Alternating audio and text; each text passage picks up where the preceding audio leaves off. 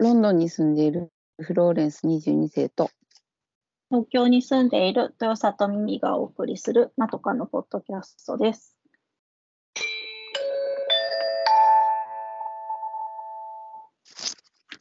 前髪斜めに切ってみました。このコーナーはまとかの2人が長すぎる前髪のように気になって仕方ないことを15分くらいで斜め目線で切ってみるコーナーです。今回は私、ミミが考えました。えっと、夢と目標の置き場っていう、随分なんですけなんかど難しいよ。あ難しくないんですけど、あのちょっと2つの作品から、その夢と目目標の置き場所みたいなところをちょっと考えたので、そのことについて話せたらなと思っています。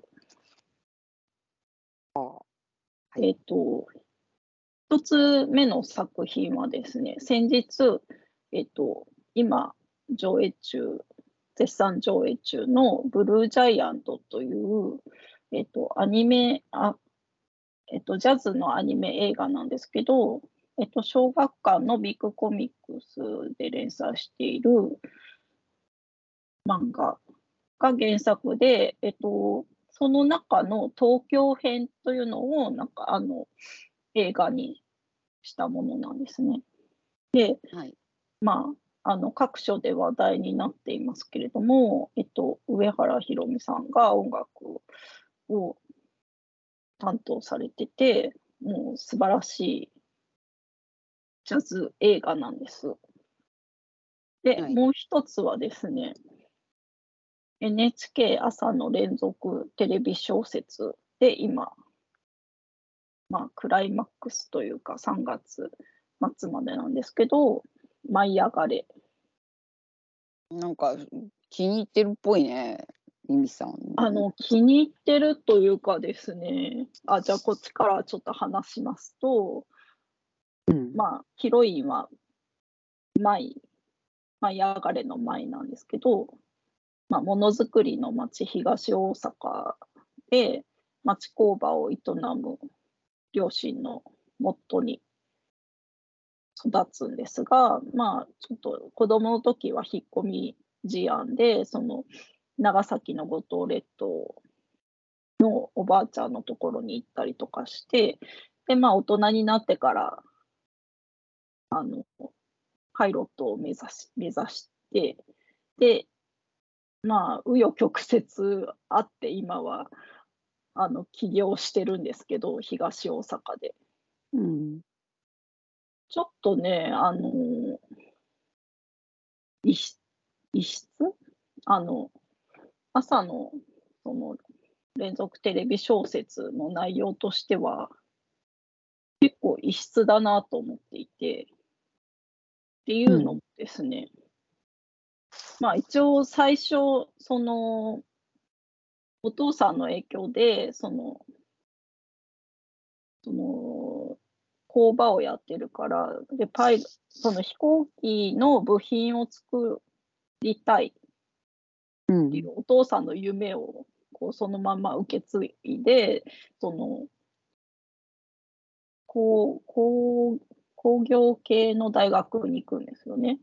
うん、で、そこで、まあ、あの人力飛行機のサークルに入って、まあ、ひょんなとことからパイロットになってしまい、うん、で、空を飛んだ経験から、今度、その実際、その部品とかじゃなくて、パイロットになりたいって言って、大学を中退して、航空大学校に入り直し、うん、パイロットを目指して合格する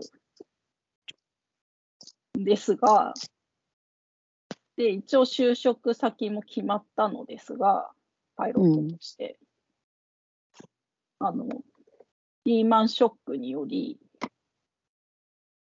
うん、あの、就職が1年伸び、伸びたんですね。で、うんその間に、その、町工場を営む父が、休止し、うん。で、母と2人で会社をなんとかせねば、みたいなことになり、うんで、まあ、そのマイナスからのスタートだ。その父があんまり経営能力がそんなになかったため、マイナスからのスタートだったんですが、もうめきめき会社を立て、あの盛り上げ。そして、また、で、その、その、工場がいろいろあるんだけど、コミュニティが。で、そこで、なんかこう、いろんな工場が、あの、なんていうんだろう、閉鎖していく中で、なんとかしなきゃというところで、そのこうその職人さんの技術を違う形で世に出そうとして起業するわけです。はいで起業してちょっと経ったくらいが今なんですけど、うんなんかもうその夢が もうどんどん変わっていく。うん。なんか、慌ただしいね。慌た慌ただしいんだけど実はその筋が通ってる部分もあってでちょっとこの作品はですね脚本家が3人で分担していてその脚本家の担当の部部分によって結構なんかテイストが変わったりとかしていてそれもちょっと話題になってるんですが。えなんで変わっちゃったの？知らない？あただ交代してるだけなの。なんか、その一人でやる最初から、あ、そうそうそう。最初から決まってたことで。多う分ん一人でやるのが負担だからなのかわからないんですけど、うん。でもなんかまあ慌ただしい中でも、その桑原涼子さんっていう脚本家さんのところはですね、その人の心の機微を結構えら描いていて、うん。いいんですよね、なんかその。で、このこ コロコロ夢が、まあ、その時々で変わっていってしいく主人公っていうのが、割と、もちろんね、なんか今までも、その、ん半年っていう長い期間だから、その状況によっていろいろ変わっていく主人公っていうのは、今までもいっぱいいたんですけど、なんかうんこんな感じで変わっていくのはなかなかなかったなっていうのと、うん。パイ パイロットどうなったみたいな ことが結構ツイッターとかでも言われているんですが、うん。この主人公のその夢はその時々で変わっていくんだけど、なんか根底にあるものが、うん。こう自分自分の夢、自分のやりたいことっていうよりも、割となんかいろいろ背負いたい勝負っていうか、そうなの？背負いたいんだ。背負いたい。だから、そのパイロット、パイロット編は、なんかちょっとわちゃわちゃしてて、私あんまり見たり見なかったりだったんですけど、実は。で、でもなんかちょっと心に残ったのが、その吉川晃司が鬼教官としてうん。あの演じていたんですけどね。でもなんか、私たち世代でこれこんなの鬼教官じゃないとかすごい思ったりもしたんですけど、優しいの、ね。めちゃくちゃ優しい、優しいんですけど、どこが鬼なんだろうって思ったんですけど、うん。あの、ななんでパイロットになりたいんだみたいなのを結構厳しめに言うわけ、問いかけるわけですよ、主人公に。うん。で、なんか多分ね、その昔のドラマとかだったら別にほら、空、空へ憧れてるからみたいなうん。とかでよかったと思うんです。なんか、そのパイロットっていう職業がもう、その、そもそもの夢というか目標っていうか、だから。けど、うんなんかその、なんでパイロットになりたいんだみたいなことをうん。聞いたときに、その主人公の舞が、なんか、みんな、みんなを、の、その安全とかを背負って、自分は飛びたいって言ったわけですよ。みんうん。だからなんかうん、背負いたいんですよね、なんかその舞が。そうなんだ。だだからその父が亡くなった時もね、その会社を背負いたいわけですよ。うーん。えー、でもなんか、まあちょっとそれはなんか自意識過剰な気がしちゃうけど。いや、わかんまあ背負、背負いたいとは言ってないですよ、私が感じてる。背負えないもん。背負えないから、そんまあまあいいや。はい、それでそうそう、背負うことになんか喜びを感じていると私は受け取っていて、うん。でだから今もその、ま、その東大阪の町工場全体を背負いたいわけです。うん。だからそこはほうほうなんかこう筋が通ってるんですね。なんかそのやりたいことをっていうかその夢がどんどん変わっていってるんだけどうん。なんかそこがちょっえとー面白いなっていうのうん。そうだからその目標なんていうの？目的と夢っていうののなんか組み合わせうん。がそのゆ夢がこれっていうので終わらないっていうのがなんか割と今のドラマなのかなっていうことも思ってその脚本家のね桑原涼子さん自自身が結構そのまあその難聴とかになったことでうん。えっと、なんか弁護士の資格を目指していたのだけれど、それであの諦めかけ、その時になんかその文芸雑誌に出会って、その書くことに目覚め、うん。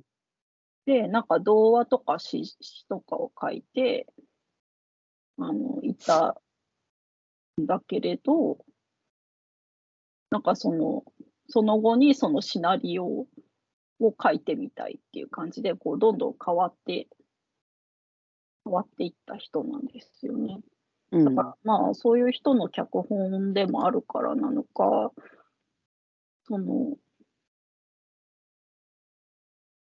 なんかこう、道、道が細分化されてるっていうのを、なんかすごくドラマとして感じるなと思って。っうん。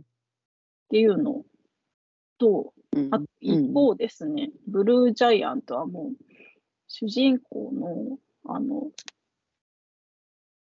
大がですね、仙台から出て上京してきたところから、まあ、この映画は始まるんですけど、私は原作を読んでいないので、この内容しかわからないんですが、もう世界一のジャズプレイヤーになるとうんいう夢というか目標を描いてるんです、最初から。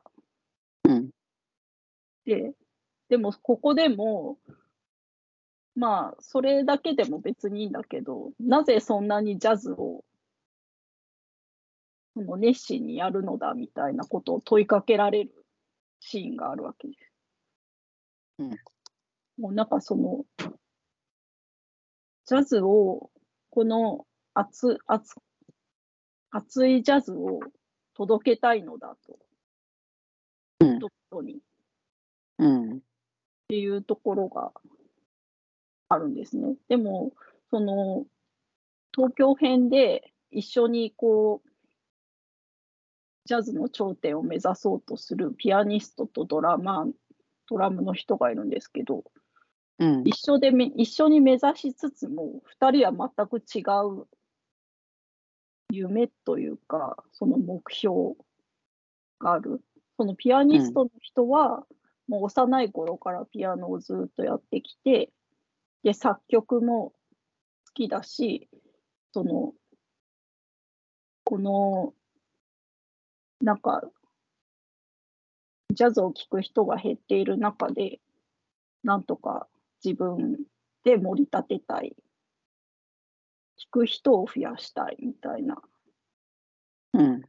ことと、あとドラマドラムの人は、その主人公大の、あの、なんていうの、同じ仙台から出てきた大学生なんだけれど、うん。とにかくこう熱中するものが欲しくて、うん。ドラムじゃなくてもよかったのかもしれないんだけど、この大と一緒にいる間はドラムを自分は熱中してやりたいという、なんかそのそれぞれの